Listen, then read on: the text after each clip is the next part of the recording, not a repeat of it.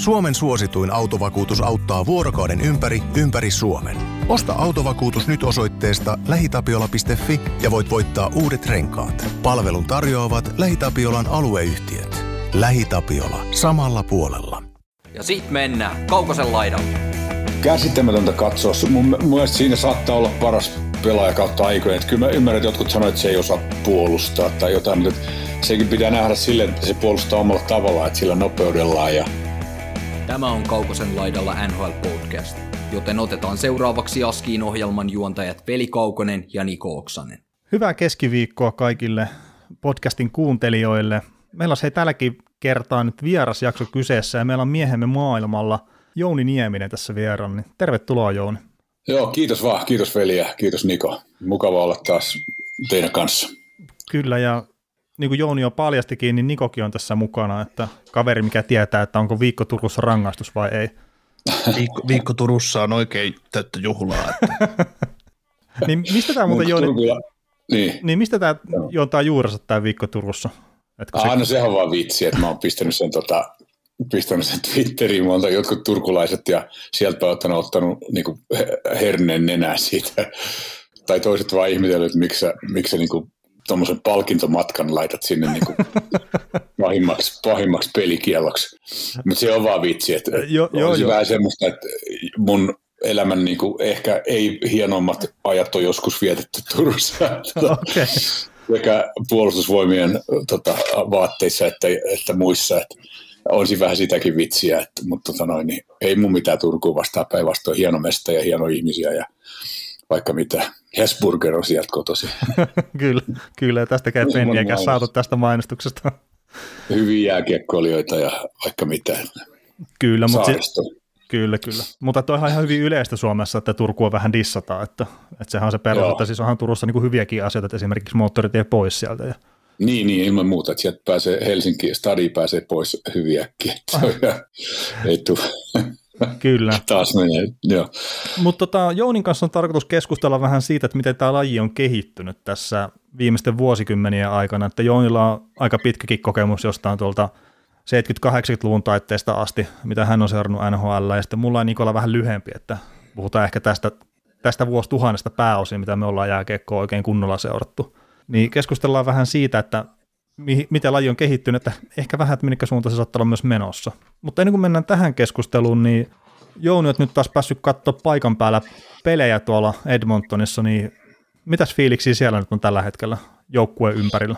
No sieltä NHL-ammattilaisjääkiekko menee sillä päivä, eletään päivä kerrallaan ja, ja ne nousut ja laskut näiden pelaajien ja valmentajien ja median elämässä ja faneista puhumattakaan, niin on ihan uskomattomia, että tavallinen ihminen ei semmoista varmaan kauaa kestäisi. Sitten tulikin ajatelleksikaan ennen kuin seuraa tuosta aika läheltä. Edmonton Oilers oli viikko sitten, niin kuin, tai puhun niin kuin perjantaista, kymmenen päivää sitten, niin oli, tota noin, niin oli kahdeksan pistettä Las Vegasia edellä. Mm. Sen jälkeen ne palasi kolme peliä, hävisi kolme putkea ja nyt sen jälkeen niillä oli vain kaksi pistettä enää edellä. Et, et tota, muutaman häviön jälkeen niin tässä kaupungissa on ihan hirveä paniikki ja lehdessä on olla on ihan kauhuissaan ja ihmiset soittelee noihin sporttiradion keskusteluohjelmiin ja ehdottelee jo, että Tibetille kenkää ja Jay Woodcroft, tämä mainio AHL-valmentaja, pitäisi nostaa sieltä ykköseksi ja kaiken näköistä tällaista. Että niin kuin kolme tai neljä tappioon, niin se on jo kauhea asia. Ja, että semmoinen, semmoinen meininki täällä päällä. Se Oilersin kuuluisa NHL paras ylivoimapeli on vähän katkeilu viime aikoina, ei päässyt tekemään niin kuin pitäisi. Ja, ja se peli on ehkä perustunut vähän liikaa niin siihen. Ja toisaalta taas tämä on joukkue, joka on pelannut ilman ykkösveskarissa koko kauden, niin kuin, onko se neljä eka peliä lukuun ottamatta. Että jos otetaan ykkösveskari pois mistä tahansa joukkueesta, niin loppuhan se voittoputki siihen ja täällä ei kuitenkaan loppunut. Ja, ja niin, niin tuo joku kolme pakkia, hyvä, tärkeät pakki on ollut välillä poissa ja semmoinen 2-4 täysin NH, melkein NH-kokematonta pelaajaa kokoonpanossa. Nyt kaikkea tällaista, kaikkea tällaista vaikuttanut tämän joukkueen tota, nousuihin ja laskuihin. Et, et, tota, saa nähdä, mihin suuntaan ne lähtee. Et jos niin nyt ne on neljän pelin tappioputkessa, jos mennään johonkin 5-7, niin silloin aletaan jo puhua niin todellisista ongelmista. Niin, että taiva ja helveti erottaa kaksi viikkoa siellä. Joo, joo ja lyhyemmäskin ajassa. Että se on ihan käsittämätöntä just se, miten hieno, miten nuo voitot on niin, niin kuin ylhäällä ja sitten tappiot, miten kamalia ne on niin kuin 82 pelin sarjassa. Niin se on ihan uskomatonta. Oliko Nikola jotakin? Piti ottaa sen verran ottaa kantaa jostain tappioihin ja voittoihin, että ää, aikoinaan itse asiassa tuli meidän, meidän jatkoaika-aikoina, tuli podcastina ulos mun ja Jarmo Kekäläisen tekemä haastattelu, tai mun tekemä haastattelu Jarmo Kekäläisen kanssa, ja siinä puhuttiin just siitä, että, tai Jarmo jotenkin avasi hienosti sitä, että, että tota, miten jokaisella pelillä on merkitys sillä, että häviäpä tuosta kaksi putkeen, niin sä oot antanut neljä pistettä taas siimaa, voitat kaksi putkeen, niin sä oot taas paremmassa tilanteessa ja näin, että se on, se on niin, niin mielenkiintoista, miten myös seura johtosta ajattelee. Että, Joo. Mutta onhan se niin kuin totta, että pitkä sarja, niin siellä tulee nous, nousuja ja laskuja, ja sitten se Kanadan markkinassa se sitten kertaantuu aina, että varsinkin joku Edmonton, että Oilersista odotetaan kuitenkin joka vuosi mestaruutta, ja se taitaa olla aika lailla se ykkössentterin vika Joo, ja, ja, joo, kan- ja tämä paineet varmaan näin, varsinkin jossain Torontossa, että moni pelaaja ei ole Torontossa pärjännyt sen takia, että ne paineet on ollut ihan liikaa. Että, että kan- kaikissa kanadalaisissa kaupungeissa, jopa Vancouverissa, niin on nämä paineet aika kovat, että, että kansa on niin kiinnostunut, mikä tietysti hienoa, että, että tämmöistä niin kuin tunnetta löytyy, löytyy ja vaikka valmentaja halutaan potkia pois ja veskaria syytetään ja vaikka mitä, niin se kuitenkin nämä on niitä samoja ihmisiä, mitkä matkaa, maksaa isot rahat pelejä nähdäkseen ja, ja se niin, niin kuin tekee tämän toiminnan mahdolliseksi. Mutta Oilersista vielä niin, niin on paljon hyviäkin puolia mun mielestä niin pelaajahankinnoista. Jack Hyman oli aina semmoinen pelaaja, kun Toronto Maple Leafs tuli kaikki ne suurin tähtineen tänne pelaamaan, niin me aina katsottiin, että helvetti, että tämä, Hyman on ihan huippuäijä. Niin se sitten saivat tänne isolla rahalla ja pitkällä, pitkällä sopimuksella – ja on ollut varmasti paras, paras Oilersin tämmöinen vapaa-agenttihankinta sitten Chris Prongerin 15 vuotta sitten, että niin kuin, tai miten kauan sitten onkaan, 2005, niin, mm. niin totta, tämä Zach Hyman on ollut aivan huippumies tässä, tässä joukkueessa, ja Jesse Puljärvi on pelannut, niin kuin kaikki tietää, niin todella hyvin. Uh, jotkut nämä hankinnat, niin Cody Sisi, todella hyvä puolustaja, joka pystyy auttamaan vähän hyökkäystäkin, mutta semmoinen varma, varma tuntunen pakki, ja, ja ja tämä vanha Duncan Keith, joka on pelannut ikuiset ajat ja ollut huippupakki joskus aikana, hänkin pelaa mun mielestä todella hyvin. Et ei, ei tämä Oilersin kupla mun mielestä vielä niinku puhkeamassa tai paljastumassa, vai miten se oli. Niin niin. Saattaa olla vielä kova joukko, kun kaikki, se päästää, kaikki pääsee mukaan peliin taas. Niin, mutta loukkaantumista, niin kuin sä tuossa aikaisemmin mainitsit, että sieltä jos rupeaa olemaan pari pakkia sivussa ykkös maalivahti, hyökkäjistössä ei tarvitse ihan älyttömästi olla nyt tällä hetkellä loukkaantumisia. Joo, mutta... Ja Oilersi tietysti syytetään siitä, että se on niin yhden ketjun joukko, ja totta kai niillä on kaksi maailman parasta pelaajaa oikeastaan, että, että, totta kai niihin, niihin sitten nojataan joskus vähän liikaakin, odotetaan, että nämä jätkät Leon Dreisaitl ja Conor McDavid tekee kaikki maalit ja, ja niin poispäin, mutta se on tietysti luontaista kehitystä. Ja mä ajattelin, ja siitäkin on ollut paljon puhetta, että kun joukkue tulee tänne Albertaan yleensä, niin, niin on vähän niin kuin, että no vaikka Calgaryssa on ihan yhtä hyvä joukkue kuin täälläkin, niin nyt täällä Satterin valmennuksessa, niin, niin joukkueet menee sinne vähän niin kuin äh, Flames. Mutta sitten, että kun ne tulee tänne, niin joukkueet, ja ne on sanonut itsekin sitä, että tänne kun ne tulee, niin kaikki haluaa olla ihan parhaimmillaan, koska ne haluaa mitata niin omaa tasoaan näihin maailman kahteen parhaaseen pelaajan verrattuna. Mm. Et sekin on vähän Oilersia haittaa, että et joukkueet tulee tänne tosi, niin, kuin, niin tosissaan kuin pystyy. Tietenkin ammattilaisten pitäisi aina pelata niin tosissaan kuin pystyy, mutta tiettyjä joukkueet vastaa se se taso niin kuin nousee. Joo, ja tapa Konoria vastaan muutama vaihto vähän lepsosti, niin kaksi kertaa on omassa maalissa kiekko. Niin, niin ilman muuta. et, Tuollaista ei, ei olla nähty ikinä kyllä. Kyllä. Tota, onko siellä jotain joukkueita, mitkä suhun on tehnyt vaikutuksen, mitkä on käynyt vierailemassa Edmontonissa? Um, hyvä kysymys. No, kaikki ei ole vielä tullut, että tota, tota, tota. No minusta Wild oli täällä viime viikolla, että sillä, sillä joukkueella on niin uskomaton kauhean meno päällä, että sitä on tosi, oli hauska katsoa ja, ja, ja, ja no Calgary ei vielä paljon ollut, mutta et, no Calgary Flames on tehnyt tosi vaikutuksen, että, että se on myös yksi joukko, joka on todella kova, mutta muita, muita odotellaan vielä tässä että, että nähtäväksi. Kyllä. Tota, onko Nikola vielä Edmontonin kuulumisesta tai yleisesti NHLsta jotakin vai mennäänkö me tähän meidän pääpihviin jo? Otetaan sen verran vielä kiinni, kun sä Jouni sanoit tosi hienosti, että kun tuli muutama tappio Edmontonille putkeen, niin toimittaja, toimittajat kirjoittaa etusivun aukeamalle. Tavallaan se, tulee se iso negatiivinen sävy siihen, niin onko se, onko se toimittajat, ne ketkä kirjoittaa just näihin isompiin lehtiin, niin onko, onko ne niin kuin sun sillä sulle, sullekin läheisiä tuttuja, että onko sä ikinä keskustellut niiden kanssa siitä, että onko, onko, ne, niin kuin, ne niin impulsiivisia sen joukkueen ympärillä, että ne kirjoittaa, heittelee noin vai onko se vähän niin kuin, onko se vaan niin kuin työn, työn sanelemaa, että on pakko, pakko kirjoittaa?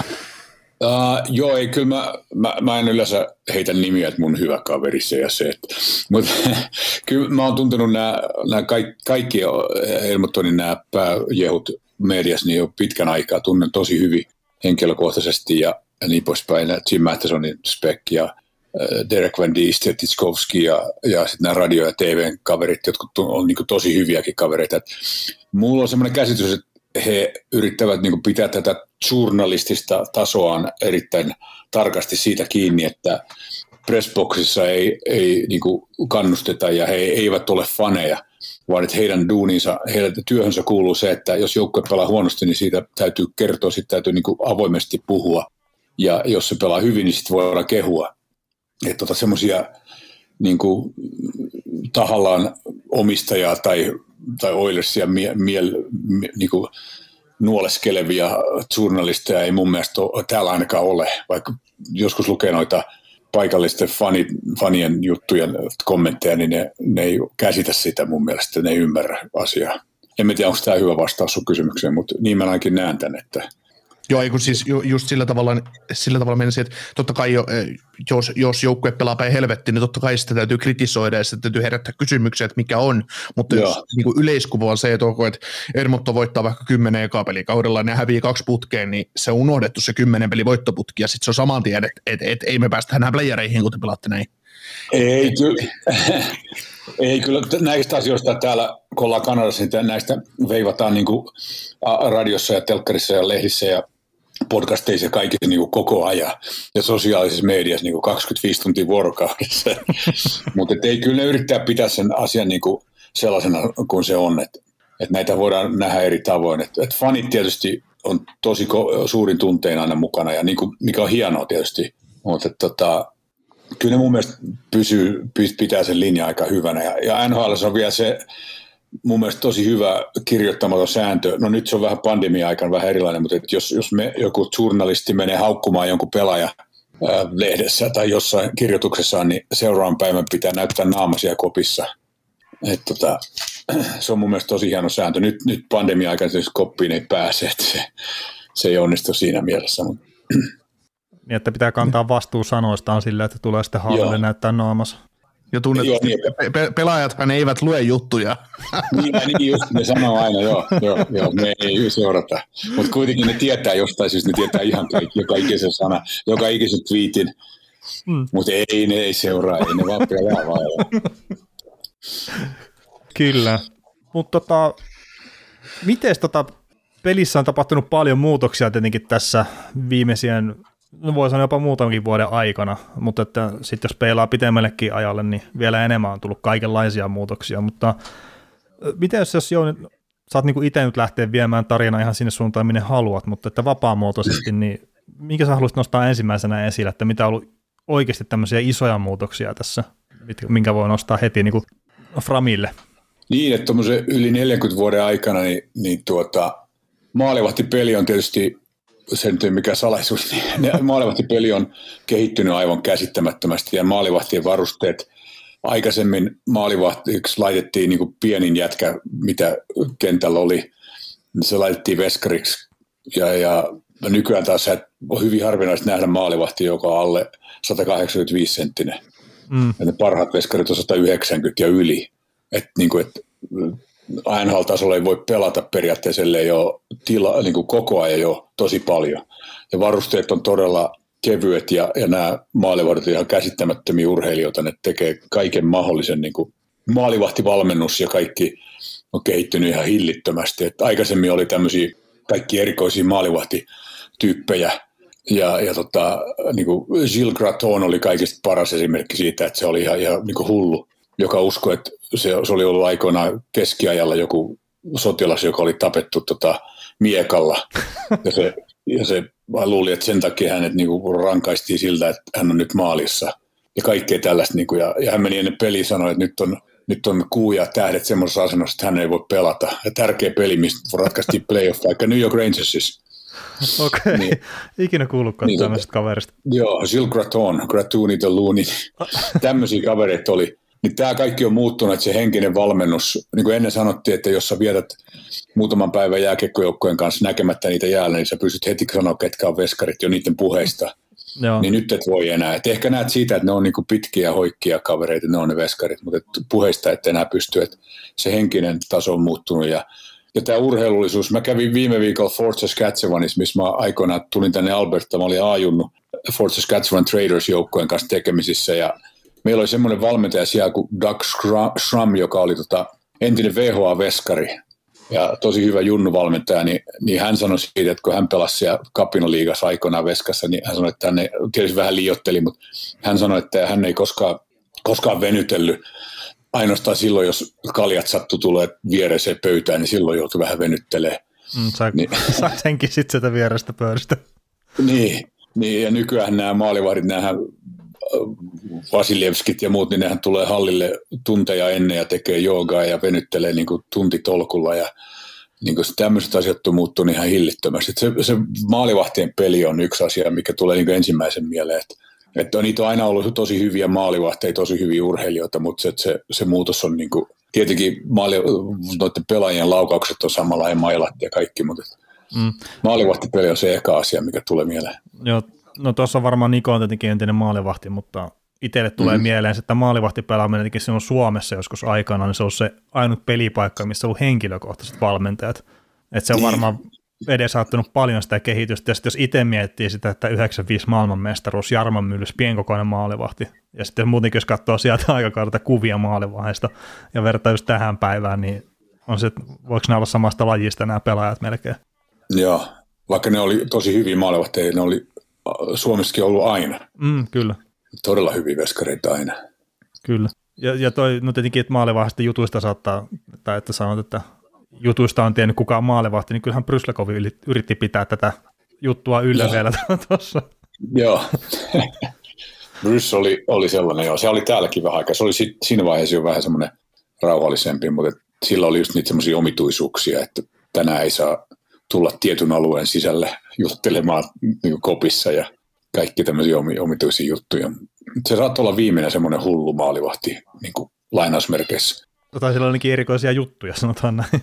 Erikoisia juttuja, joo. Mitkäs, mitkäs maalivahdit tulee nyt lähimuistista mieleen, että antaako kaikki jo jutella aamujäillä ennen peliä vai, vai onko vielä monella maalivahdilla se, että niitä ei, niitä ei saa jututtaa, jos ne on aloittava maalivahti illalla? Niin, toi on yksi hyvä, mielenkiintoinen juttu. Että mä, mä kerron näin täällä, kun Colorado Avalanche oli ja Patrick Roy oli, oli veska, se oli myös vähän omituinen äijä, niin, niin tota, Patrick Roy istui siellä aamujäiden jälkeen Edmontonin vanhassa hallissa ja paikallisen tämän ranskankielisen Radio Canadan ranskankielinen toimittaja, niin Patrick Henry, meni, meni hänen luokseen siihen ja mikki kädessä, niin Patrick Roy ei sanonut mitään, se näytti, jota, näytti vaan niin kuin kädellä Avalanche on semmoinen PR-mies tai semmoinen pikku Napoleon, joka pitäisi olla PR-mies. niin totta, mikä se nimi, tullut Quebec Nordicsista sinne, niin ne en halua sanoa nimeä sanoa. Kaikki, ketkä NHL toimii, tietää kuka se on ja vihaa sitä syvästi. Niin, niin joka tapauksessa San Martin sen nimi on, niin San Martin pyysi sieltä paikalle ja hän heitti tämän ranskankielisen toimittajan ulos sanomat sanakaan. Että tällaista, mutta sitten on taas joku Martin Brodeur, joka joka saattoi jutella vaikka minuutti ennen pelin alkua. Näkyy vaan kuin hymy, hymy siellä tota, naamarin takana, et, et, joka niin stressannut yhtään mitään. Et, et, tota, mä en tiedä, onko tämmöisiä maalivahteja. Sanotaan Miikka Kiprusov ei vaan sano kohteliaasti, että jutellaan pelin jälkeen. Että onko tämmöisiä maalivahteja niin kuin enää niin paljon kuin ennen oli, että, että pelipäivänä ne on ihan omituisia ja kun kaikki muut on niin kuin rentoja ja niiden kanssa voi heittää juttuun, niin ihan aloitukseen saakka – Mm. Roder oli täys vastakohta jollekin monelle muulle. En oikein tiedä. Mä luulen, että sekin on muuttunut aika paljon, että veskarit on, niin kuin, ne on niin henkisesti valmennettuja jo nuorista pitäen, joku Carter Hart tai Braden Holtby niin kuin täältä paikallisista veskareista, täältä kotosi olevista, niin niillä on ollut henkiset valmentajat jo pikkupoista lähtien ja ne niin kuin pystyy käsittelemään näitä asioita paljon paremmin suomalaista maalivahdesta on helppo sanoa, että Antti Niemi oli aina valmis aamujäittenkin jälkeen, mutta Kari Lehtonen ei ollut. Että se, se kuulu, Lehtonen kuulu niihin, mutta sitten Lehtosta kun jututti pelin jälkeen, niin se oli maailman supliikeenäjä, että sieltä kyllä sai ihan mitä vaan, että ei, ei se Joo. sillä mutta se on, se on, ne on niitä asioita, mitä niin kuin täytyy, täytyy ja pitää voida kunnioittaa, että, että se, on vaan, se voi olla vain pelipäivän rutiini. Mm. Joo, ja aamu, aamujäällä pystyy sanoa jo, että kuka pelaa siinä päivänä ja kuka ei. Niin. että, niin kuin muutenkin, että kuka jättää, kuka lähtee ihan ekana ja niin kuin sanotaan vanha bravuri, että jos, jos se veskari, joka lähtee aamujältä ekan pois, niin se aloittaa siinä iltaan. Mutta se näkee muutenkin käytöksestä, tai ainakin ennen näki tosi hyvin, että kuka aloittaa ja kuka ei. Kyllä. Mutta tota, tämmöisistä ollaan pääsemässä eroon pikkuhiljaa, mulla on sellainen käsitys. Joo. No miten sitten, jos maalivahdesta puhuttiin, että se on iso muutos tietenkin tullut ja se on varmaan ollut iso syy siihen, että ainakin yhteen väliin maaleja tehtiin tässä sarjassa tosi vähän, että kun maalivahdet oli niin hyviä. Niin jos hyppää kenttäpelaajien puolelle, niin miten se siellä näkisi, mikä on semmoinen iso juttu, että on tässä tapahtunut sitten viime aikoina tai viimeisenä vuosikymmeninä, että, että pelaajien puolella? No yleinen taitotaso yleinen urheilullisuuden taso ja tämmöiset vaatimukset niin kuin on noussut ihan varmasti. Että aina ollut hyviä luistelijoita, hyviä pelaajia, hyviä urheilijoita, mutta sitä se on viety niin kuin ihan viimeis, viimeisen päälle niin pitkälle kuin mahdollista. Ja mun mielestä mä seuraan junnukiekkoa, ollut junnukiekon kanssa tekemissä aika paljon, niin, niin se näkee sielläkin, että nyt on kaiken maailman akatemiaa ja, ja taito, taitoharjoittelua ja, ja ehkä se mennään vähän liiankin pitkälle, että vedetään kesät ja talvet ja ympäri ja pelkästään jääkiekkoa melkein vähän liikaakin, kun entisaikoina oli vielä useamman lajin niin taitureita, joku Teemu Selänen pystyy pelaamaan ihan mitä tahansa. Mm. Nyt on tämmöisiä Conor McDavid, mulla on sellainen käsitys, että Conor itsekin sanoi, että hän ei osaa mitään muuta kuin jääkiekkoa. Kun täällä on ollut semmoisia, niin kuin useimmiten NHL-pelaajat on ollut sellaisia, että ne olisi pystynyt olemaan ammattilaisia melkein missä lajissa hyvänsä, mutta valitsi vain jääkiekon viimeiseksi. Ni, niin se on muuttunut ja se on tietysti peli on parempaa sen takia, että, että ne ollaan niin paljon nopeampia ja, ja mun mielestä suurin, suurin ero äh, niin NHL-kentällisissä on se, että aikaisemmin niin kuin nyt, nyt nämä kolmos- ja nelosketjut on jo paljon parempia. Oikeastaan enää ei puhutakaan tästä niin top six, että sanotaan top nine näissä parhaissa joukkoissa on kolme kovaa ketjua jo. Mm. Niin kuin Tampan viime vuonna oli nämä kolmosketju oli ihan hirvittävä kova. Ne menetti kaikki ne äijät palkakaton takia. Et se on suuri ero niin siitä, on taitoja ja puolustajat on, on parempia nykyään, että puolustajat on mukana pelissä enemmän. Laukaukset on kovempia kenttäpelaajalla. Et mä olin hallilla ja kyselin näiltä vanhoilta jo journalisteilta siitä, että kuka oli vanhan Oilersin paras laukaja, ja ne sanoi, että Jari Kurri. Mutta tänään niin sekä ei olisi niin kova laukaja, kun nyt kaikilla on kova skode, niin kauheat laukauksia tulee melkein jokaiset pelaajat. Ja, ja sitä ennen oli Risto Siltanen, joka pelasi semmoisella niin kuin, hirvittävä kakkosnelos Titanilla, mikä paino varmaan kilon. Niin sitäkin Rike pystyi vielä niin kuin, taivuttamaan sitä mailla.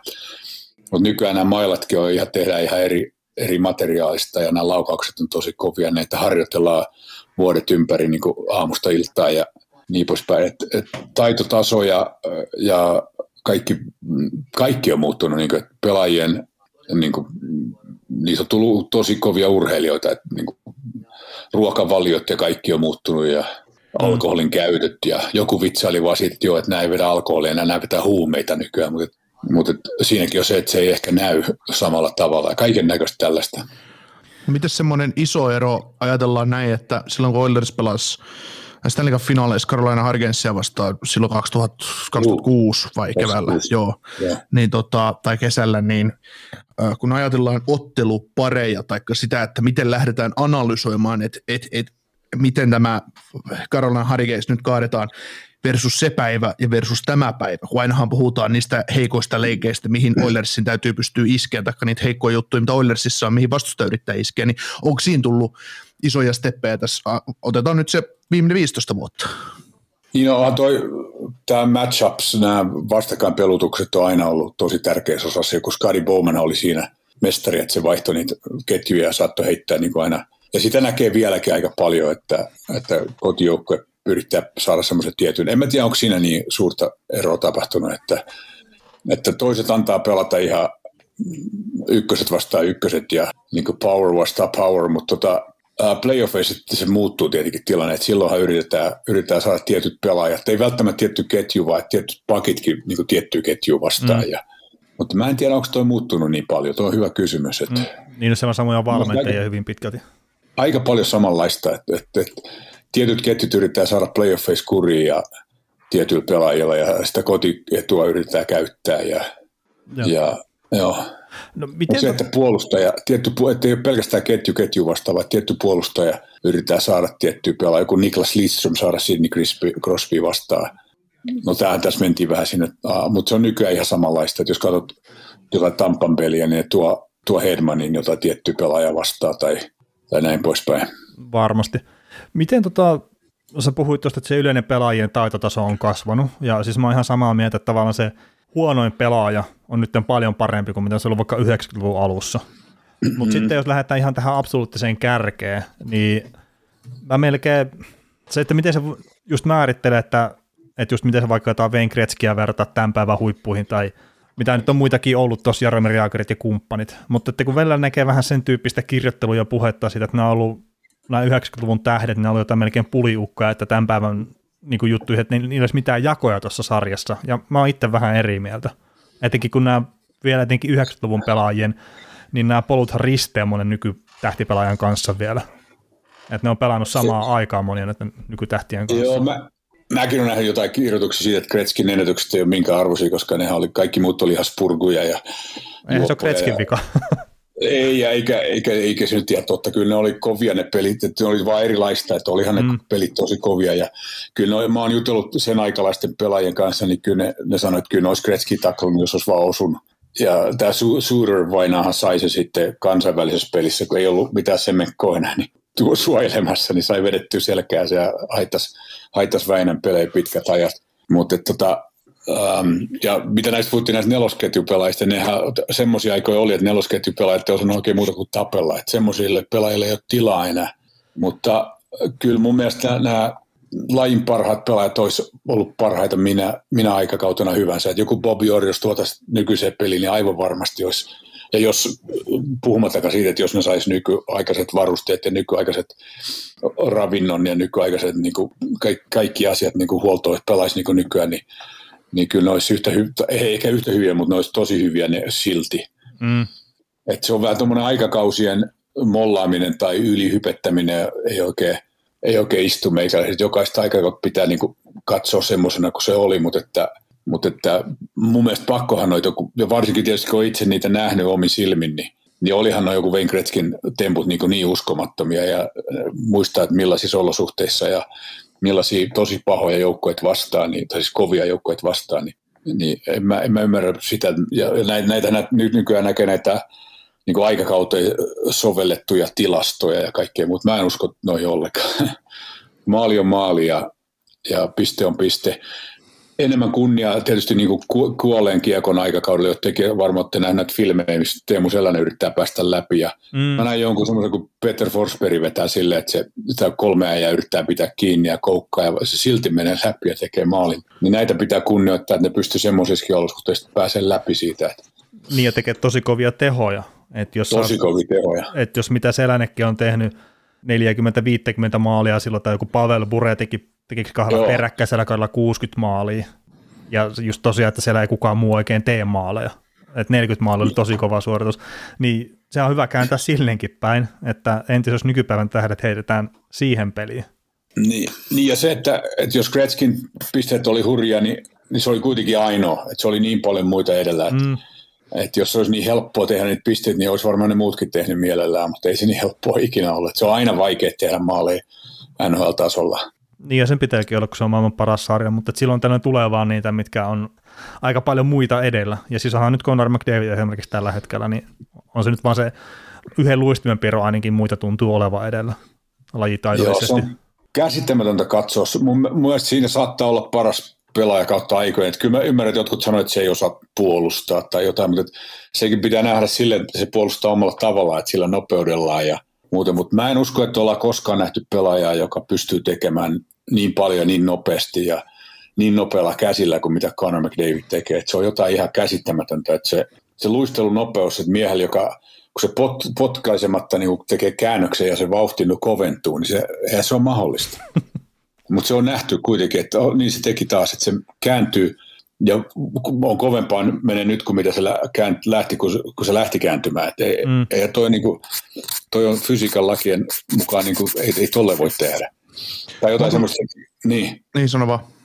Että tämmöisiä juttuja, että se kääntyy, tekee pienen harhautuksen, vetää kahden ja välistä kuin ovesta, niin kuin, että se on ihan, tai, että se, niin kuin, tai neljän äijän välistä jo Rangersia vastaan. Tai, se on ihan, ihan käsittämättömiä juttuja. Ja sitten viime tingas niin kuin heittää nopean harjoituksen ja laukauksen ja kaikkea tällaista. Se on jotain ihan, ihan en, en mä usko, että tuommoista pelaajaa ollaan nähty ikinä. Että se näkee, katselee vastustajien pakkeja, jos, jos aloitus on toisessa päin. Jos Oilers voittaa aloituksen, ne pakit ne ei edes odota, että ne lähtee saman tien niin kuin toisinpäin, koska ne tietää, että se, se luistelukilpailu, niin se on kivempi hävitä se omassa päässä kuin siellä alkupäässä. niin, että siinä on vaan hopea kuitenkin tarjolla. Niin, kuitenkin jäät hopeille, että se on parempi tota, yrittää se, päästä sinne omaan päähän ensin se on jotain ihan, ihan käsittämätöntä. Että, että on niitä Conor McDavidin arvostelijoita ja aina halutaan nähdä niin kuin huonompi puoli, mutta on se uskomaton katsoa tuollaista pelaajaa. Että on tosi tuuri kyllä, täytyy sanoa. Joo, piti tuohon McDavidista sen verran kysyä, kysyä tota, että miten niin pressi, pressiboksissa toimittajat siellä, niin otetaan vaikka se tulokaskausi pois, kun McDavid kärsi loukkaantumisesta, mutta onko se ikinä keskusteltu niin, että pelaspa McDavid tänään huonon pelin? On, on totta kai, että joskus sillekin tulee semmoisia päiviä, ettei saa pisteitä ja tällaista, että kyllä semmoisiakin tulee. Että. Siis tot, totta kai niitä tulee, mutta siis sillä, että kun mietitään McDavidia, että kuitenkin eh, mä en ole se, mitä mä oon Oilersin pelejä nähnyt, ja McDavidin pelejä Oilersissa, etenkin koti, kotipeleissä, niin mä en ole, mä en ole oikeasti nähnyt sellaista peliä, missä McDavid olisi pelannut niin huonosti, etteikö se olisi antanut omilla, omilla edesottamuksillaan joukkueelle mahdollisuutta voittoon siinä pelissä tavallaan, että kyllä se aina sen pari-kolme maalipaikkaa luo, vaikka se pelasi huonostikin. Joo, on se harvinaista. On, on semmoisia pelejä, missä se on tehnyt jonkun mokankin, kyllä se mm. ole sitten huomattu. Että Connor teki, tai tuossa ihan viime aikoina oli joku peli kanssa, että on, kyllä ne huomataan, että jos sattuu joku moka, mutta että ton tason pelaaja saa paljon anteeksi. Että, no. Kun ajatellaan, että että onhan se, onhan se jotain uskomatonta. Siitä, mistä saa kritiikkiä, niin se ei ole niin maailman niin kuin mielenkiintoisia persoonia. Jotkut sanoivat, että sillä ei ole persoonaa ollenkaan. ja Leon Raisaajalla on vähän samanlainen. Ne ei ole niin kuin noita maailman niin kuin huvittavimpia tai jännittävimpiä tai viihdyttävimpiä parivaljakkoja, että se on ihan selvää. Mutta että, en mä tiedä, onko se sitten niin tärkeää, mutta että, ja ehkä se voi olla sitäkin, että nämä on etenkin Connor, niin se on pikkupojasta lähtien ollut aina se niin kuin iso tähti, jolta odottaa paljon ne paineet hirveät ja se on varmaan vähän niin kuin koulutettukin siihen, että älä sano mitään ja jos sanot jotain, niin sano jotain sellaista, miss, niin kuin, että sä et oikeastaan siltikään sanonut mitään. Mm, poliitikon koulutus. Poliitikon koulutus niin kuin ihan ehdottomasti, mutta nyt viime, sanotaan viime vuosina on alkanut persona vähän tulla esille jo, että se on mukava nähdä ja sehän tuossa muutama viikko sitten niin tyttöystävänsä, joka on ähm, Siis, siis mikä tämä on, anteeksi, niin tämän, suunnittelee näitä... Arkkitehti. Ei arkkitehti, mutta niin kuin, sisust, sisustussuunnittelija, okay. se tyttöystävä. Ja, ja tota, he niin kuin avasivat ovensa kotiinsa. Että se on tuossa täällä tota, semmoisen hieno, hieno talo he, heillä. Ja, ja tota, niin Architectural Digest-lehti pääsi sinne ottaa kuvia siitä. Ja mun mielestä se oli tosi hieno, hieno niin kuin vilkaisu päästä näkemään, millainen kaveri tämä Conor McDavid on, että sen kämppä ja sen koira ja tyttöystävä. Ja, ja sitten ihmiset valitti siitä. Ja mun mielestä se oli jotenkin ikävää, että, että kerrankin tämä supertähti vähän antaa niin kuin itsestään, niin sitten haukutaan, että tämä kämppä on ihan mauton ja liian mustavalkoinen. Ei, mutta on perusjuttu, että halutaan, että pelaajilla jotain personoita, niin jakaa jotain itsestä, sitten tekee, niin kuin tämäkin on väärin. Joo, joo ja, ja se on hänen kämppänsä, että jos no hän niin. haluaa tämmöisiä värejä, niin pitääkö sitten. Että, ja, ja tyttöystävä näköjään niin määräs kuitenkin, niin sieltä mun kuin maksaa. se on sama joka parisuhteessa. Niin. Joo, tota, sen verran pitää sanoa, että kun Niko sanoi, että ei muista nähneensä Connorilta huonoja pelejä, niin tuossa joku pari vuotta sitten se oli kipeänä, se pelasi siis sen, sen läpi Joo. silloin, niin silloin se oli kyllä huono. Et se oli selkeästi Joo. näki, että se oli kipeänä. Joo, se näki, se oli menettänyt, se ei ole mikään niin kuin iso mies, mä muistan sen, kun se oli niin kuin, se varmaan menetti viisi kiloa painoa ja se oli niin kuin se tosi pahan näköinen. Mm. Ja me sanottiin siitä, että se oli niin kuin lommoilla oleva Ferrari, että se on niin kuin Ferrari silti, mutta niin kuin pahoja peltivammoja näkee, että se ei nyt oikein mene tiellä niin kuin yleensä pitäisi mennä. No. Se, oli, joo, se oli aika jännää seurata sitä. No, ja siis tänä päivänä, kun miettii, että minkälaisen tilanteen keskellä me eletään, että se joku pelaaja pelaa kipeänä, niin se kuulostaa tosi oudolta jo nyt. Joo, kyllä siellä pelataan edelleen niin kuin läpi loukkaantumisten ja varsinkin playoffeissa, mikä kyllä, ei kyllä. Se on vähän kuuluu tähän jääkiekon kulttuuriin, että sitä, me ihaillaan sitä, että aijaa, että se pelasi, silloin oli kylkilut paskana ja silti pelasi mm. piikkiä vaan, mutta vaikka tietenkin se on ihan sairasta niin kuin hullua touhua, kun terveys laitetaan peliin, mutta että ainakin mä ihailen tuollaisia, hieno juttu. Ja niin, niin no siis tuosta on ollut paljon puhetta nyt osittain Robin Lehnerinkin ansiosta, että se on tuonut esiin sitä, että minkä verran käytetään kipulääkkeitä ja nukahtamislääkkeitä Joo. ja kaikkea muuta tuommoista, ja just sitä, että onko se lajikulttuurista ehkä muuttumassa tonkin suhteen, niin aikahan se näyttää on. sitten. On varmasti muuttumassa, että se on, mikä on hyvä tietysti toisaalta. Kyllä. Hei, miten sääntöjen puolesta, tuossa tietenkin ehkä se isoin on tullut siinä työsulun jälkeen se 2005, että estäminen, kahvaaminen, niin se kitkettiin aika pitkälti pois siinä. Sen jälkeen on sitten tietenkin huitomisia on puututtu sen jälkeen, kun Johnny Kuurolta paskottiin käsi, oliko se Minnestaa vastaan. Ne oli laskenut joku parikymmentä, ker- joo. joo, että joku parikymmentä kertaa saa hakkaa käsille ja niin kun sitä meni jotain rikki, oliko se sormi meni poikki tai jotakin. Ja sitten joku aika sen jälkeen sitä huitomista ruvettiin ottamaan. Nyt tämä viimeisen poikittaiset maailmat, että sitä kitketään pois, mikä on mun mielestä vähän vitsikart sitä ei tehdä, tai sitä tehdään hyvin, no miten se nyt sanoisi, silloin tällöin. Niin miten paljon tämä on sitten vaikuttanut? On, onko tuossa joku, minkä sä haluaisit nostaa erikseen esille, että mikä on niin oikeasti muuttanut sitä peliä? Niin, niin ehkä suurin, suurin asia on ehkä, no tietenkin tämä Shanaplan tuli silloin 2005, mm. se oli vähän pakko tulla, koska se peli oli mennyt se kuolenkiekon aikataulu, että siellä oli tämmöiset, sorry, aika, aikajakso, ja, silloin oli tämmöisiä Darian Hatcherin kaltaisia haravoita, mitkä niin otti äijän kiinni pykälää eikä päässyt mistään mihinkään, ja, ja tota, et siitä oli pakko niin kuin sitä lajia, kun oli tilaisuus vuoden tauon jälkeen niin sitä lajia vähän siistiä, niin se oli hyvä idea, että sitä sitä tota, alettiin muuttamaan avoimemmaksi sitä peliä sen takia, sitten punaviiva veksi ja niin poispäin. Mutta toisaalta niin sillä nopeuttamisella sitten taas tultiin toisenlaisia ongelmia, että sitten tuli näitä kovia taklauksia niin kuin, niin kuin puun takaa ja, ja päähän kohdistuvia taklauksia. Ja sitten kun enää ei voi äijä ottaa pykälää ja sillä sillä turvallisesti viedä päin laitaa, niin sitten tulee näitä huitomisia. Mä muistan sen peli, kun Minnesota Wild, joku laski sen vielä ja katsoi sen etukäteen niin kuin erikseen ja kirjoitti siitä, miten minusta White löi Johnny, Johnny Goodrota niin kaksi, muistaakseni 21 kertaa käsille mm. yhden pelin aikana eikä yhtään jäähyä. Ja siellä oli suomalaispelaaja mukana myös lyömässä, niin mun mielestä se oli niin kuin häpiällinen päivä koko lajille, että helvetti sentään. Niin sillä meni sormi rikki, niin sillä laittoi semmoisen erityishanskan, mikä näytti semmoiselta uuni, uunihanskalta, millä otetaan kalkkuna pois uunista vähän semmoinen, se on sen näköinen hanska se, se pelasi silti. Mutta se oli hyvä, että siitä huitomiseen otettiin vähän puuttua ja ja tämä poikittaiset mailatkin tuntuu siltä, että se on myös siinä, että puolustaja ei voi ottaa kaveri kiinni, niin se täytyy kuitenkin jotain kontaktia saada, niin sitten sitä lyödään poikittaisella. Et, ja, ja, se meni, on mennyt ihan liian pitkälle viime aikoina, että viime vuosina. Että tässä katsottiin täällä esimerkiksi Montrealin pelejä sitten ei ole kauaakaan vielä, kun se ja Weber pelasi vielä viime vuonna, niin mm. sieltä saattoi tulla joku, Weber antaa joku 25 poikittaista, eikä saanut ehkä yhtään jäähyä. Leon Dreisaitliin lyöttiin koko ajan selkää, sitten se Leon antoi ehkä 10 poikittaista, niin seuraavasta tuli 11 kertaa, niin sitten tuli kakkonen poikittaisesta. Et siinä on menty ihan liian pitkälle mun mielestä, että et siihen ne lupasi tänä vuonna tulla muutosta ja on kai sitä vähän tullut ne pelaajat vähän, kun niitä on varoitettu siitä, niin että ne vähän katsoo, mutta että... Se, se tuntuu olevan no. oma havainnoinnin mukaan vähän semmoista niin pelistä riippuvaa. Et, Joo, totta. Että joissakin peleissä Mikä? otetaan pois ja sitten joissakin on ihan sama, että saa samalla tavalla hakkaa kuin ennenkin. Joo, että se on aina, aina jokainen joukko yrittää löytää semmoisen, etsii niin kuin jotain, millä pystyisi niin kuin, pystytään, mikä ottaa voittoon, tai jos, jos ne vähän kantaa periksi ne tuomarit, niin sitten sitä käyttää hyväksi. Että sekin kuuluu tavallaan tota pelihenkeen, mutta että mutta että oma, oma suhtautumiseni tähän tuomaripeliin, että mä ennen, ennen viime kevättä mä aina ajattelin kymmeniä vuosia, että NHL tuomarikulttuuri on just oikein, mm. että vihelletään vaan ruumiit pois ja valuu jatkuu, ja niin kuin Suomessa sanotaan, ja, ja, ja että niin kuin pitää pystyä sille manageroimaan sitä peliä sillä tavalla, että otetaan vaan ne, ne pahimmat pois ja let the boys play, että antaa poikien pelata.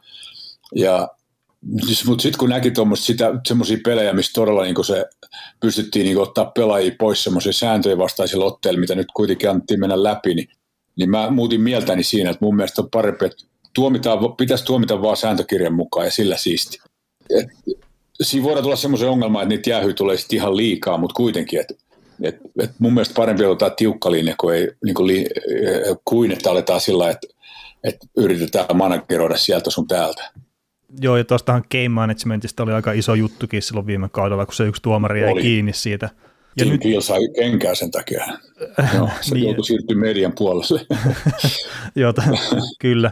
Mutta sitten nyt tässä oli ihan vähän aikaa sitten tämä Toronto Maple Leafs ja Winnipeg Jetsin välinen peli, mikä sitten, no jotkut voi sanoa, että se karkas vähän lapasesta, mutta siinä oli paljon juttuja.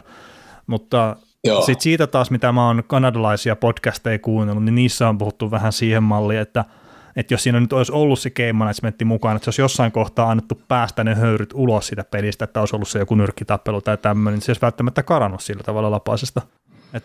Nämä on vähän ka- kaksipiippuisia juttuja just sitten. Että kyllä mä itsekin enemmän sillä kannalla, että, että jos siellä rikotaan, niin ottakaa ne pois. Mutta siinähän oli se iso no. juttu, oli ehkä, että se Pierre-Luc Dubois, niin se ratsasti Auston Matthewsilla siinä ja sitten molemmat lähtee kakkoselle.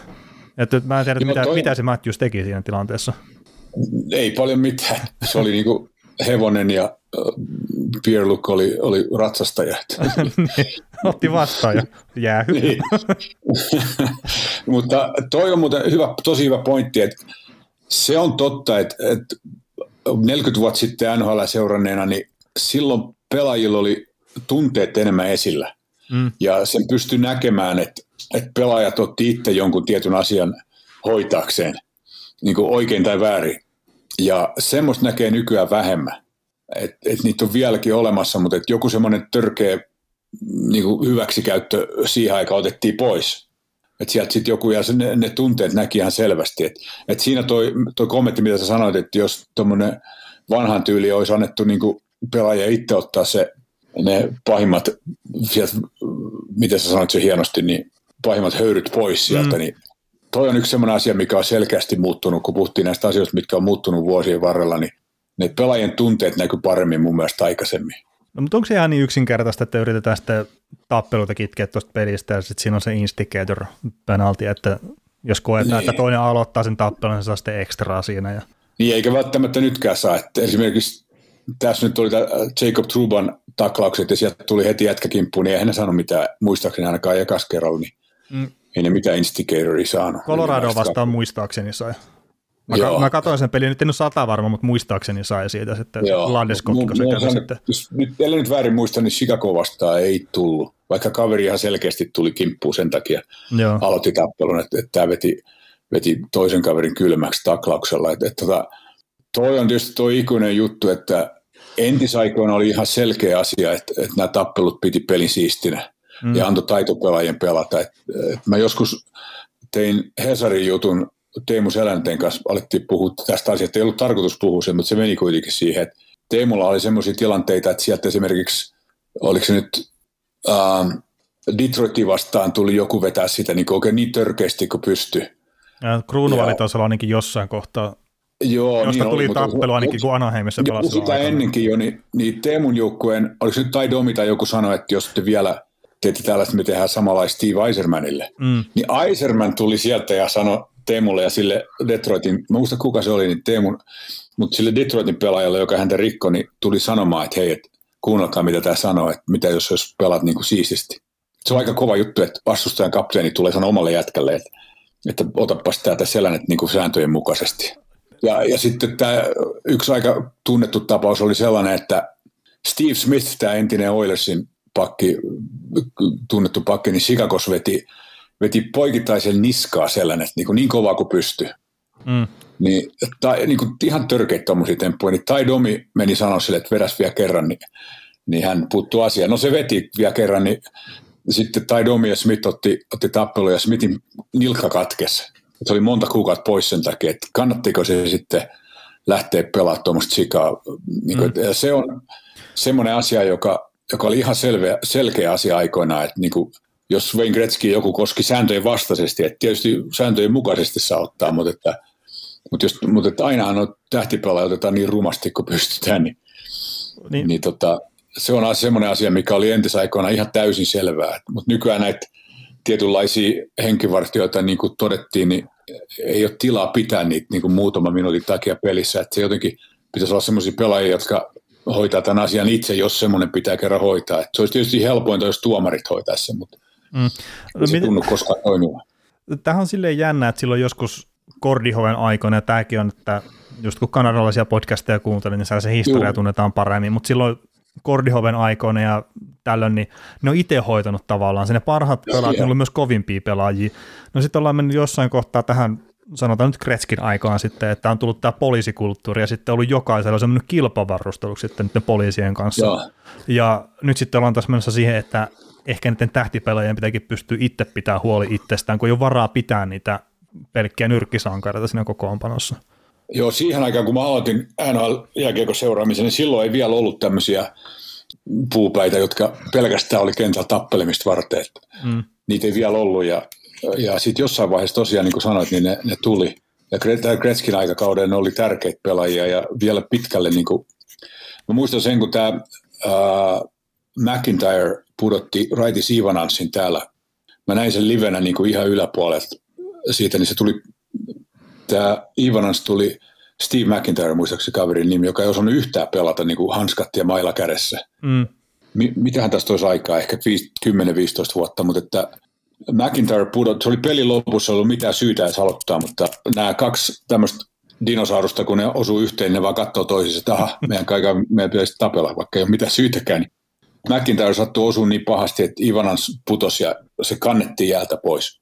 Ja siinä tuli se mieleen, että jos tämä menee vielä vähänkään pitemmälle, niin joku kuolee vielä. Että joku, nämä on niin, niin kuin tämä McIntyre on semmoinen kaveri, että se on pelkästään niin kuin tappelemista harjoitellut ammattimaisesti jo yli kymmenen vuotta. Mm.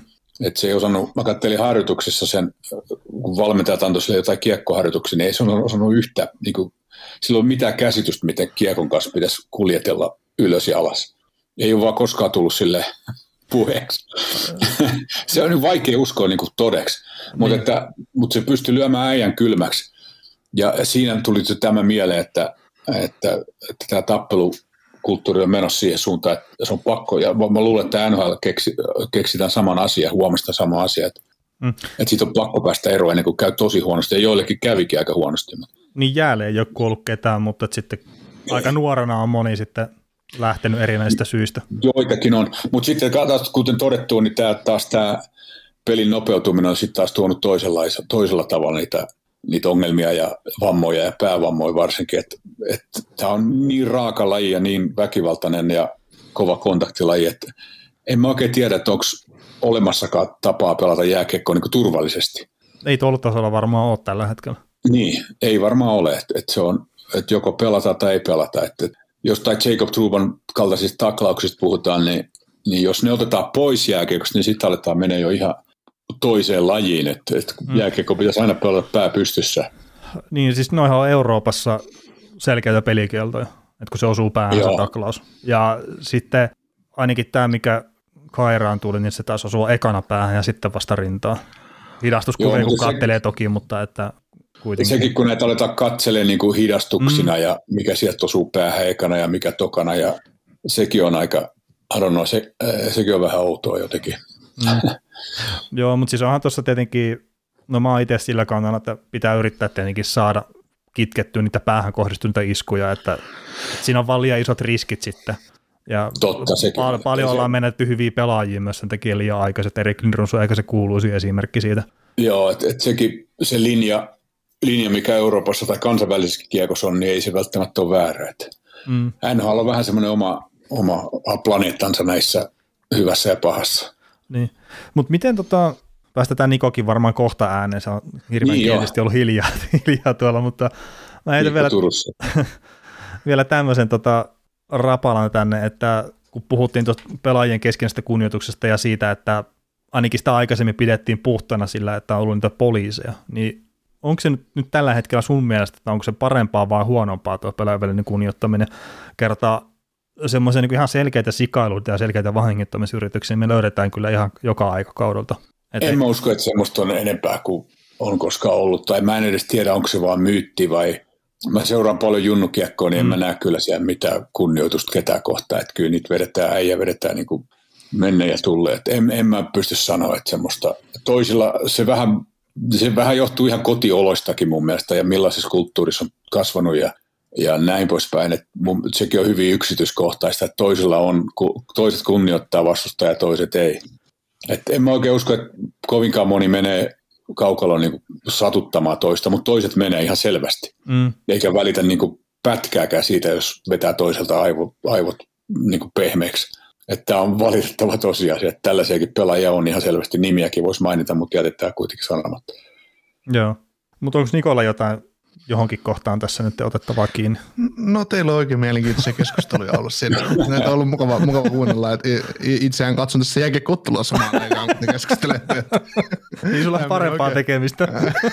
Tämä, joo, tämä menee tässä oikein leppuisesti taustameluun niin sanotusti, mutta, mutta tota, sen verran haluan ottaa noihin, noihin tota, no, tuohon äskeisenkin asian kantaa, mutta myös tuohon tappelukeissiin kantaa, että oliko se, viime kaudella äh, se tilanne jossain Edmontonin pelissä, kun Jack Cassian tappeli jonkun kanssa ja, ja tota, löikö Cassian päänsä jäähän kaatumisen seurauksena vai se, jota Cassian löi? kun tämmöisiä tilanteita on nyt ollut, ollut oh. tota NHL ja NHL ulkopuolellakin, että kun on, on, on, on oikeasti tiputtu yhdestä lyönnistä ja sitten on lyöty, lyöty just pää ilman kypärää jäähän ja siitä on tullut kovempikin isku tai siinä on ollut tilanne, missä voi sattua todella pahasti. Niin, muistaaks mä nyt ihan väärin käsiä? Niin?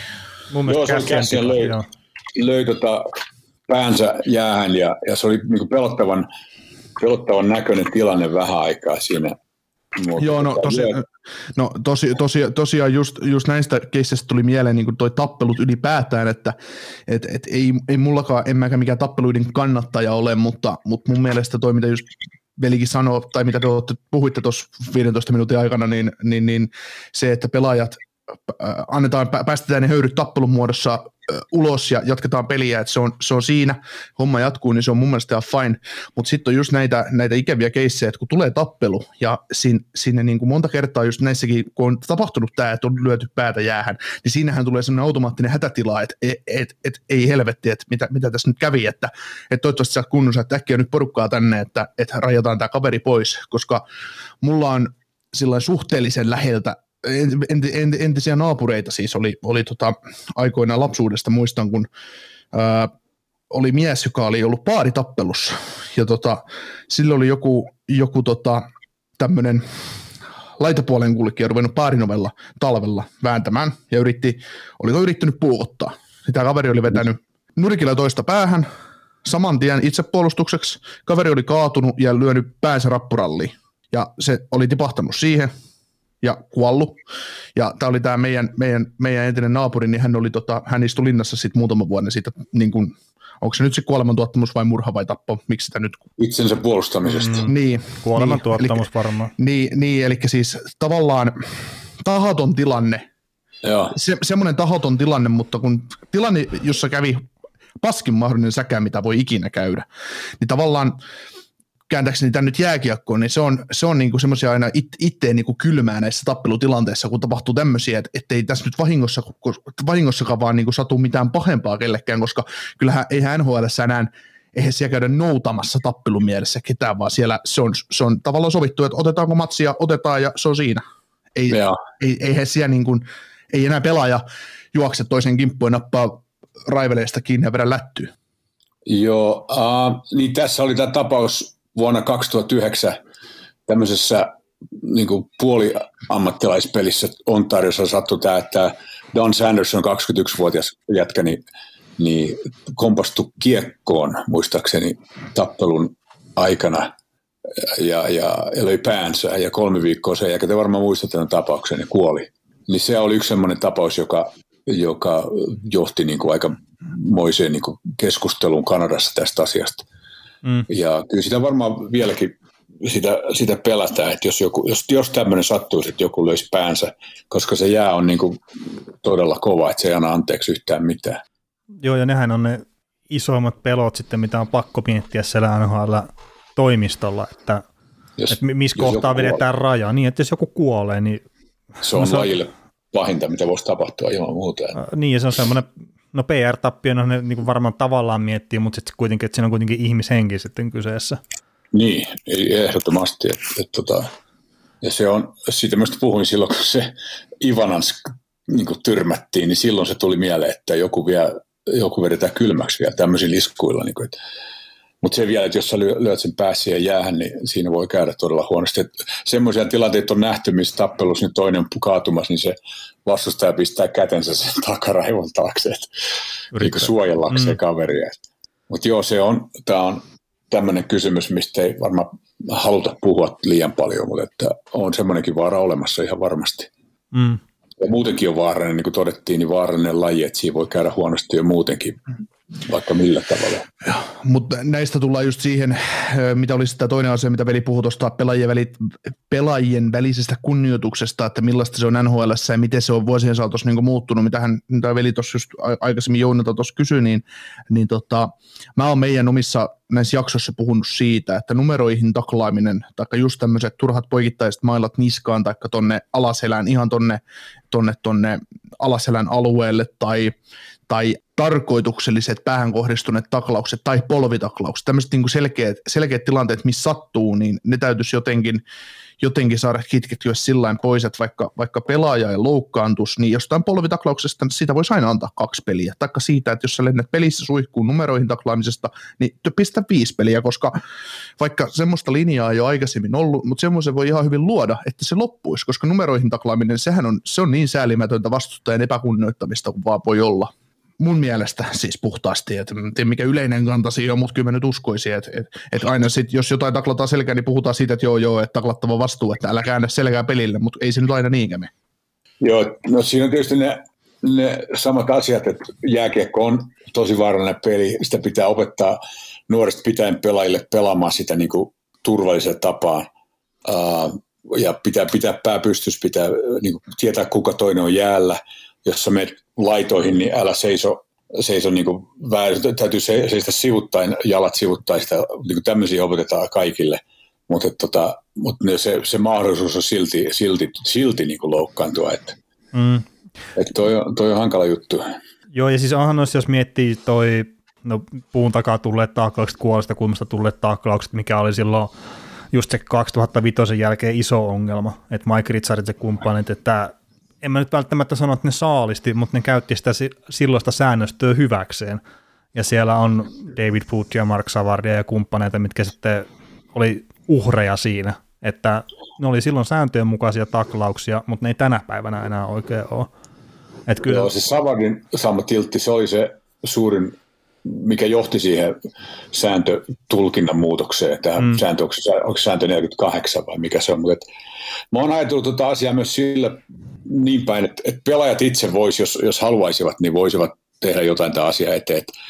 Mutta sitten tässä on taas nämä joukkueet ja seurat myös toisaalta, mutta sitten tämmöisiä kavereita niin kuin Tom Wilson, joka on aiheuttanut täysin tahalla varmaan kymmeniä aivovammoja muille pelaajille, niin sille annetaan kymmenien miljoonien dollarien sopimus. No eikä sitä kannata lopettaa, jos tämmöinen toinen vaihtoehto oli, tai toinen tämmöinen tyyppinen pelaaja oli Raffi Torres. Mm.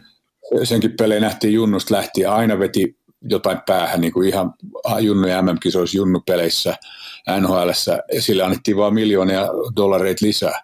Ja lopulta se sitten ajettiin koko liikas tulos, on luoja kiitos. Joo. Niin tota, niin kuin en henkilökohtaisesti mitään kaveria vastaan, mutta tämä pelityyli, niin eihän tuolla tavalla voi jääkiekko pelata, mutta näköjään voi, koska siitä maksetaan niin kuin helvetin hyvin.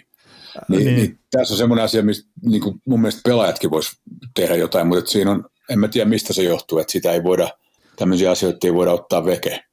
Niin siis toki on jännä sille, että nyt ei puhuta varmaan siitä, että pelaat ottaa oikeuden omiin käsiin sekä niin kuin turpaan vetää toista, vaan että ei, kun ei to, to, tuossahan on sekin ongelma, että just vaikka Tom Wilsonin kohdalla, että NHLn kurinpitohan voi antaa sille vaikka 700 peliä pelikieltoa, mutta sillä ei ole mitään merkitystä, se kuitenkin sitten alennetaan ja siinä on pelaajayhdistys mukana alentamassa sitä pelikieltoa, että se ajaa sitä pelaajan asiaa, mikä tavallaan kuuluu myös sen pelaajayhdistyksen omaan, että niiden on pakko puolustaa omia pelaajiaan ja omia työntekijöitään. Ja, Mutta, ja, sama, ja sama pelaajayhdistys sitten ei niinku puolusta sitä kaveria, ketä, kenen päähän lyöttiin, että niin, se on niin. jotenkin hölmöä. Niin, niin mutta että tämä niinku jossain kohtaa just NHLn kanssa pitäisi sen pelaajayhdistyksen istua pöytään ja sitten, että sopii niistä kovemmista rangaistuksista ja paremmista linjoista just sillä, että että saadaan kitkettyä se pois. Kerta en mä oikein itse usko siihen, että se oikeuden ottaminen omiin käsiin siellä jäällä ainakaan edesauttaa yhtään mitään. Että siitä on, tämä ikävä Pertutsi-keissi on,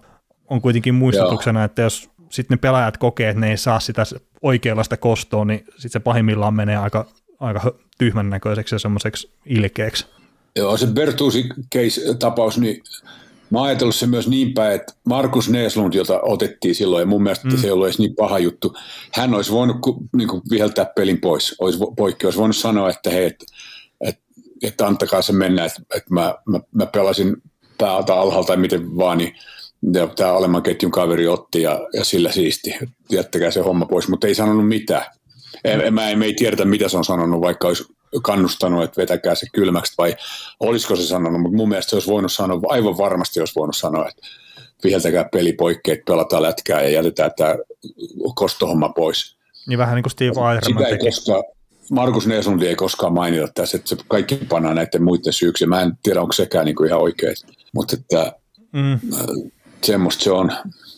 Joo, ja kun tämäkin on, sikäli kun mä muistan se jutu oikein, niin Steve Moore, se tappeli ainakin yhden kerran jo siinä pelissä aikaisemmin. Joo, niin samassa pelissä, joo. Niin, mutta se ei kelvannut, kun Pertutsi halusi itse että mun kanssa. Joo. Että, että tämmöinen niin omituinen kunniakoodi juttu myös, niin mä en ihan täysin itse ymmärrä sitä kokonaisuudessaan, mikä, mikä tuossa lajissa joo. on ainakin aikaisemmin ollut. Ja varmaan osittain vieläkin.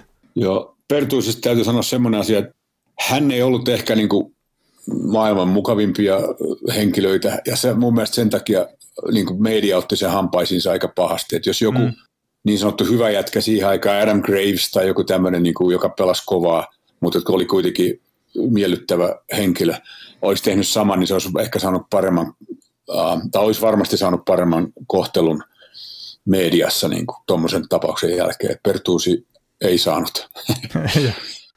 no mutta tota, tässä kun sun kanssa on nyt keskustelu, niin mulla on kuitenkin semmoinen kuva, että tämä jääkiekko aika, aika hyvässä tilassa, että tuolla välttämättä hirveästi olisi ehkä juttuja, mitä sä ottaisit jostain menneiltä vuosikymmeniltä, mitä voisi tuoda takaisin peliin? On jääkiekko ihan hyvässä, hyvällä mallilla kyllä edelleen. Että totta kai me, me puhutaan näistä pienistä, tai pienistä, mutta siis har, suhteellisen harvinaisista ikävistä asioista, niitä otetaan aina esille ja kulttuuri sitä ja kulttuuri tätä. Ja mm. Ei mun mielestä ole niin, niin kauhean paha laji ja kulttuuri, mitä toiset näyttää uskovan, että missään, jos ajatellaan niin kuin yhteiskuntaa noin yleensä maailmaa, liike-elämää ja niin jää, jäähalli ulkopuolella, niin ei jääkiekko nyt niin huonolla jamalla ole mun mielestä. No.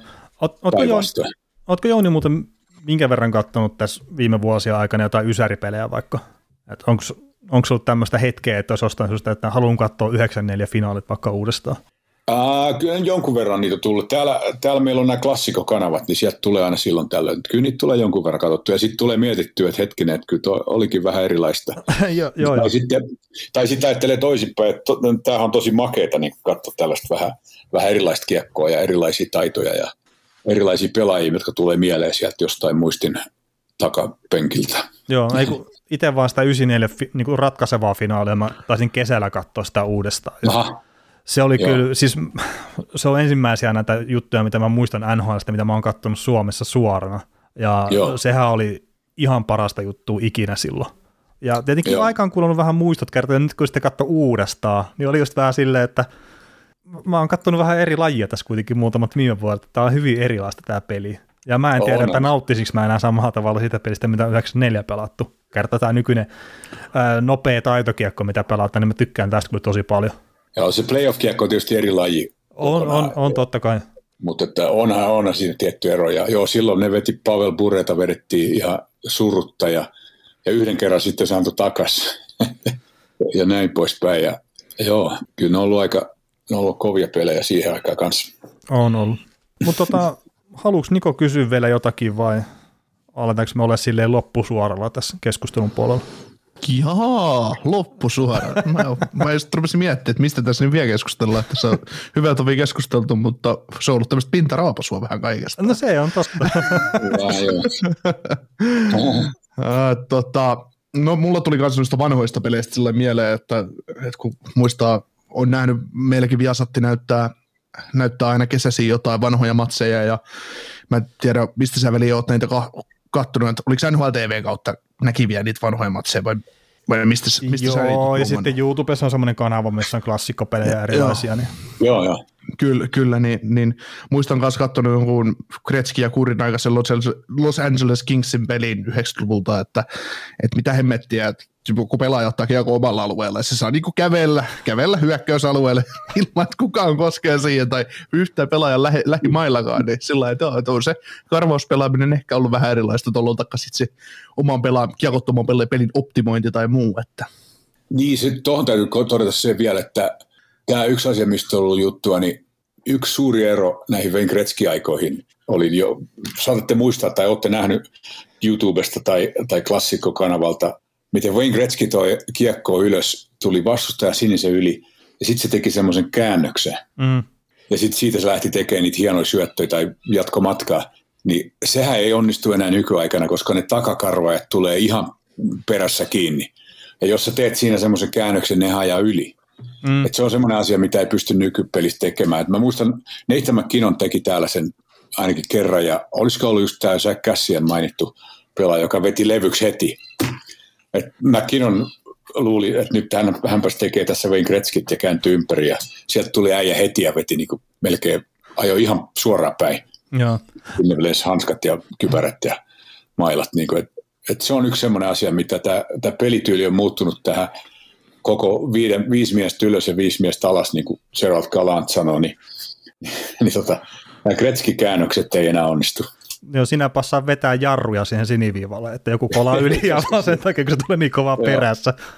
No, Joo, tu- ei kannata jarrutella moottoritiellä enää. Joo. Toinen, mikä oli Gretzkistä, itse asiassa tuli mieleen, kun on jotain näitä vanhoja klassikkopätkiä katsonut, niin se, se teki sitäkin, että se lähti koukkaamaan jo siniviivalta takaisin keskialueelle vähän niin omiin päin, ja sitten se antoi vauhtiin syötön just omalle hyökkääjälle, että se lähti tavallaan vastavirtaan ja sitten se antoi kuitenkin hyökkäyssuuntaan sen syötön, että se avasi pari kertaa sen puolustuksen ihan totaalisesti semmoisella. Joo, niin silloin oli kaiken näköisiä semmoisia nerokkaita juttuja, että kuuluisin oli tietysti se peli maalin takana, mutta, mm, kyllä. mutta ei sekään, sekään yritti joskus heittää kurille sieltä vähän tämmöisen Zigrasmaisen syötön heittää kiekko sieltä maila, ma, maali yli, mutta että ei vielä ole ollut päässyt tälle tasolle. Niin just puhutaan näistä, miten taitavia nämä pelaajat mm. on nykyään, niin tuollaisia maaleja tarkoituksella ei vielä kukaan tehnyt. Joo. Niin Zigras ja Milano. Tuosta oli Luke Robitalihan kertonut sitä, just sitä tarinaa, kun se oli Robitali joku juhlamaali tai jotain muuta, mutta että Gretzky oli maalin takana, sitten se oli yrittänyt Robitalle etsiä paikkaa siinä, ja sitten se oli niin näyttänyt sille etusarmen pystystä, että hei, oota hetki, että hän tulee kohta takaisin. Se oli käynyt siniviivalta hakea kierroksen ja tullut takaisin siihen maali eteen. Ja Gretzky oli pitänyt kiekkoa maalin takana ja siihen vaan lätty maalille ja ropi tälle kiekkomaali ja käsiä kohti maalin kattoa. Kaikilla aikakausilla on ollut tämmöisiä niin todella, pelaajia on todella hieno seurata niiden toimintoja, että erilaisia eri aikakausina. Kyllä. Miten muuten Edmontonissa, kun sä, sä tiedät, tietysti tota, olet ollut siellä kauan ja nähnyt kanadalaista jääkekulttuuria kauan ja näitä, niin kuin, näitä legendaarisia pelaajia, hyviä, hyviä jääkiekkoilijoita on ollut vuosien saatossa paljon, niin tietysti Edmontonissa Gretzky on paras ja, ja ainoa varmasti niin kuin maailman mittakaavassa Gretzkyllä on faneja ja on hurumykket, mutta, mutta tota, millaisena pelaajana sä näit just niin kuin Mario Lemiuun, kun Lemieux tuli siellä vierailemaan, no, puhuttiin jo aikaisemmin tuona äh, Penguinsin omistajana, mutta taikka sitten just tämä, että millainen, millainen pelaaja tavallaan, tavallaan Erik Lindroos oli niin kuin läheltä katsottuna ja kun elistä aikaa ja sitä, että se vähän kiukutteli, että se ei halunnut mennä Kepekkiin pelaa ja muuta, niin miten, se, miten siihen aikaan otettiin niitä asioita? No iso, iso Erikki oli ehkä, kun niin kuin kanadalaiset jääkiekkoilijat on aina ollut semmoisia, se ehkä, ehkä Erik Lindros ehkä tavallaan äh, symbolisoi tätä jääkiekkoilijoiden muutosta, että niin kuin mä kattelin täällä, tässä hiljattain, niin täällä on semmoinen kuin Bantam Draft näille 4-15-vuotiaiden pelaajien varaamista VHL-tasolle, niin, niin tota, melkein kaikki pelaajat tulee näistä erilaisista akatemioista, missä pelaaminen maksaa monta kymmentä tuhatta talaa vuodessa.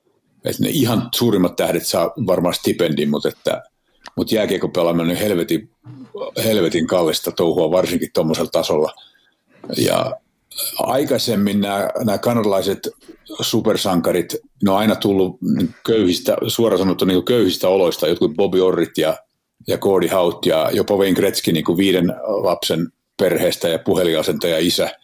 Niin tuota, ja ne käyttäytyi tavallaan sillä tavalla myös, että ne oli vaan niin kuin vaatimattomia ja se on tietysti ehkä kanadalaisten kansallinen peruspiirre tämä vaatimattomuus ja ollaan niin omista tekemisistä hyvin hiljaisia ja, ja vähän liikaakin sillä, sillä se, se on niin tyyli tässä maassa tavallaan, että ei, ei mahtailla mitään ja olla aika, että ei oikein pysty kertoa vaatteista tai käytöksestä oikein kuka kukkakin on, mikä tavallaan hienoa tietysti, jos se sopii tähän suomalaisekin, vanha, varsinkin vanhaan suomalaiseen ajattelutapaa. Mä oon ollut Suomessa kymmeniä vuosia, mä en tiedä millaista siellä on nykyään, mutta ennen ainakin oli näin.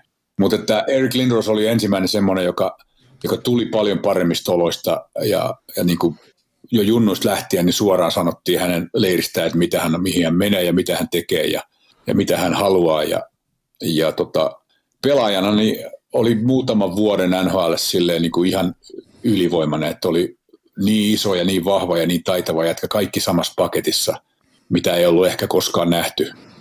Ja, ja sitten se alkoi pikkuhiljaa niin kuin hajoamaan se paletti niin näiden loukkaantumista ja muiden takia. Osui pari kertaa samalle rajattele Scott Stevensin kanssa. Niin. niin, joo, ja pari muutakin juttua. Ja, mm. ja, ja, ja, ja nythän hän näyttää olevan tosi semmoinen sympaattinen tota, näiden asioiden niin kuin edelleaja ja niin kuin jälkeenkuuronsa jälkeen. tekee niin kuin paljon hyvää tämmöisen asian takia mikä on, mikä on hieno nähdä. Mutta en tiedä, onko tämä nyt vastaus sun kysymykseen, mutta kuitenkin. No, no, joo, no, no, mitä se Lemiu nähtiin esimerkiksi Edmontonissa? Oliko se kuinka kova vastakkainasettelu silloin, kun Lemiu tuli sarjaan? Ja, en mä tiedä, onko semmoista. En mä tiedä, onko semmoista oikeastaan ollut, että nehän oli Kanada Cupissa, Väinö ja Mario pelasi samassa ketjussa ja, ja se oli jotain niin kuin ihan käsittämätöntä nähdä siihen aikaan. Mutta ei kai siinä mitään, että Lemiohan on niin, kuin, niin niin uskomaton pelimies kuin vaan pystyy olemaan. Semmoinen kaveri, joka tuli ekalle leirille, ei pystynyt, oliko se just tämä, mikä sitä valmentajan nimi, joka Suomessa, Suomekin valmenti Hifkiä ja maajoukkuetta, niin Doug oli sama se. Doug, niin Doug Seden meni sen kanssa lenkille jollain eka leirillä, niin Mario ei jaksanut kovin montaa kilsaa ennen kuin piti päästä tupakalle. Ja, ja ei saanut 80, niin kuin 80 kiloa penkiltä edes ylös. Ja, ja kaikki vähän ihmetteli, että mikä tämä tällainen jätkä on, niin niin tota, mutta sitten kun mentiin jäälle, niin se ihmettely päättyi siihen, että se oli täysin ylivoimainen, niin kuin ihan, mm. ihan käsittämättömiä. Ehkä Kyllä. vähän kulmias luisteli alussa, mutta että niin kuin se, se peliäly ja ne taidot ja, ja se koko ja kaikki, ne oli ihan semmoista niin kuin ihan, ihan käsittämätöntä juttu, että jos se olisi tullut näitä loukkaantumisia ja sairauksia, niin, niin mitä ennätyksiä se olisi saattanutkaan.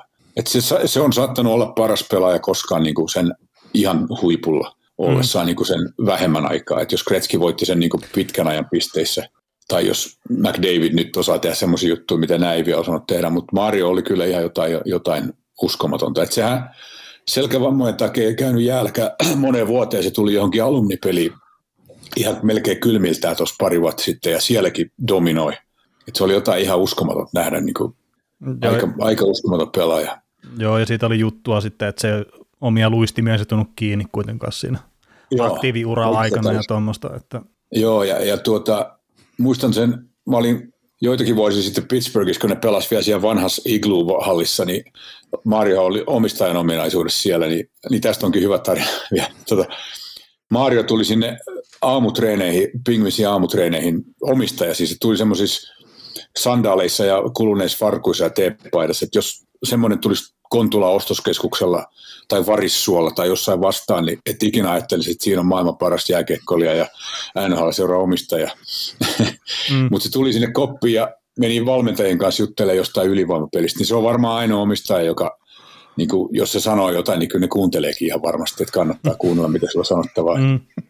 Mutta Mariolla nyt tuli tämä ilmi, että tämä Pittsburgh Penguins kun myydään, niin hänelle, mä nyt niitä numeroita tästä muista suoraan sanoa, sanon, mutta että hänelle, kun ei pysty, Pittsburgh Penguins oli menossa konkurssiin parikymmentä vuotta sitten, niin, ja Marion ura oli päättymässä, niin hänelle sanottiin, että haluatko niin osa näitä rahoja yhdellä maksulla vai otatko, otatko osakkeita tähän joukkueeseen, niin hän otti osakkeet joukkueeseen, ja nyt kun tämä iso yhtiö, mikä omistaa Boston Red Soxin ja kaikkea muutakin, niin kun ne ostaa tämän Penguinsin, niin Mariohan tulee saamaan monta, onko se kuusi, yli 600 miljoonaa dollaria tai jotain tämmöistä. Että iso tilipäivä Mariolle tulossa. Mm. Eikö Mario jatka siinä se Tomi osaamistajana? Se kai jat, ja, käsittääkseni jatkaa kuitenkin jossain, jossain roolissa, mutta että se niin saa rahansa pois monin moninkertaisesti. Että, mm. että kannattaa sijoittaa. Ky- kyllä. Tuosta tuli, ennen kuin lopetetaan, niin tuli Marjosta vielä semmoinen tarina mieleen, mikä en ole nyt tietenkään mistään vahvistunut, onko se totta, mutta ilmeisesti tässä ennen kuin se teki sen comeback, sinulle tämmöinen keskustelu, että hänen poikansa on jonkun huoltajan kanssa tai tälleen ollut kattelemassa jotain kamoja ja sitten ollut hänen isänsä kuva, että, että on tota, ollut pelivarusteet päällä, niin sitten poika on kysynyt, että, niin, että onko tämä hänen isänsä ollut hyväkin pelaa joskus aikoinaan. niin, niin huolta, no ihan ok. Että, että sitten Mar- Mario oli kuullut sen keskustelun, niin osittain sen takia ilmeisesti oli sitten tehnyt sen kompakkinsa aikana, että lapsetkin saa sitten nauttia vielä siitä, että iskä pelaa jääkiekkoa. Joo. Mutta nämä on kyllä mielenkiintoisia. Niin aika huonosti pelaski silloin. niin. Ja se oli hyvä se paluu, kun 40 peliä ja 70 pistettä. Että. Mun, vois mä kertoa Mario-tarinan tästä? Tota, no kerro ihmeessä. Silloin, silloin kun ne pelasivat Detroitin vastaan 2009 finaalissa, ne hävis viidennen pelin tosi pahasti. Tämä Flower, Mark Andre Fleury, ne teki kai viisi maalia sitä vastaan ja sitten ne vaihtoi Matthew Garonin tilalle ja sitten mentiin Pittsburghiin. Uh, näytti siltä, että nyt Detroit ottaa toisen mestaruuden peräkkäin ja Mario oli lähettänyt jollekin tekstiviestin, että ei mitään hätää, että me voitetaan kuudes peli ja sitten mennään seitsemänteen mm. ja voitetaan Stanley Cup siellä Detroitissa, niin, niin tämä henkilö oli kysynyt, että voiko mä lähettää tämän tekstiviestin koko joukkueelle ja Mario sanoi, että lähetä vaan. No sitten ne voitti pelin, pelin tota Pittsburghissa ja Flurry pelasi niin kuin mitä ei olisi tapahtunutkaan ja pelasi loistavasti. Ja sitten mentiin seitsemänteen peliin. Niin ennen sitä seitsemättä peliä jokainen Penguinsin pelaaja sai viestin Mariolta. Se sanoi, että pelatkaa, miten se meni sillä, että pelatkaa ilman pelkoa nähdään pelin jälkeen siinä punaviivan tuntumassa Mario. no. Että näin. Ja, ja mä, siihen aikaan, siihen aikaan niin Sidney Crosby oli vielä nuori mies ja hän tota, asui asu Marion ala, talon alakerrassa. Mm. Ja tota, mä menin kysymään, sit kun se mestaruus oli ratkennut ja Mario oli siellä hyvissä tunnelmissa ja jäällä, niin mä menin kysymään, kysyin, että millainen, tota, millainen alivuokralainen tämä Sidney on. Niin se hymyili ja sanoi, että se on tosi hyvä, että se nukkuu ja, ja syö ja pelaa jääkiekko, ei mitään muuta. Sanoin, että toivottavasti tulee ensi syksynäkin takaisin. Mutta se ilmeisesti hankki oman kämpän. No. Mutta hei, tota, mun puolesta hemmetin isot kiitokset Joonelle tästä juttuhetkestä. Että... No kiitos, kun pääsit mukaan. Mukavaa jutella näitä tota, samanhenkisten nuorukaisten kanssa. Kyllä, kyllä. Tosiaan no. isot kiitokset ja kiitos myös Nikolle siitä, että olet pystynyt jääkiekkopelin seuraamisen ja hoessa ole kuunteluoppilana. No niin, kiitos Joo. Joonille. Terveisiä Turkuun ja, ja Riihimäelle ja kaikille muille. Kuuntelit näköjään sitten ihan loppuun asti. Veli ja Niko kiittää. Ensi kerralla jatketaan. Kaukosella edellä podcast. Suomen suosituin autovakuutus auttaa vuorokauden ympäri, ympäri Suomen.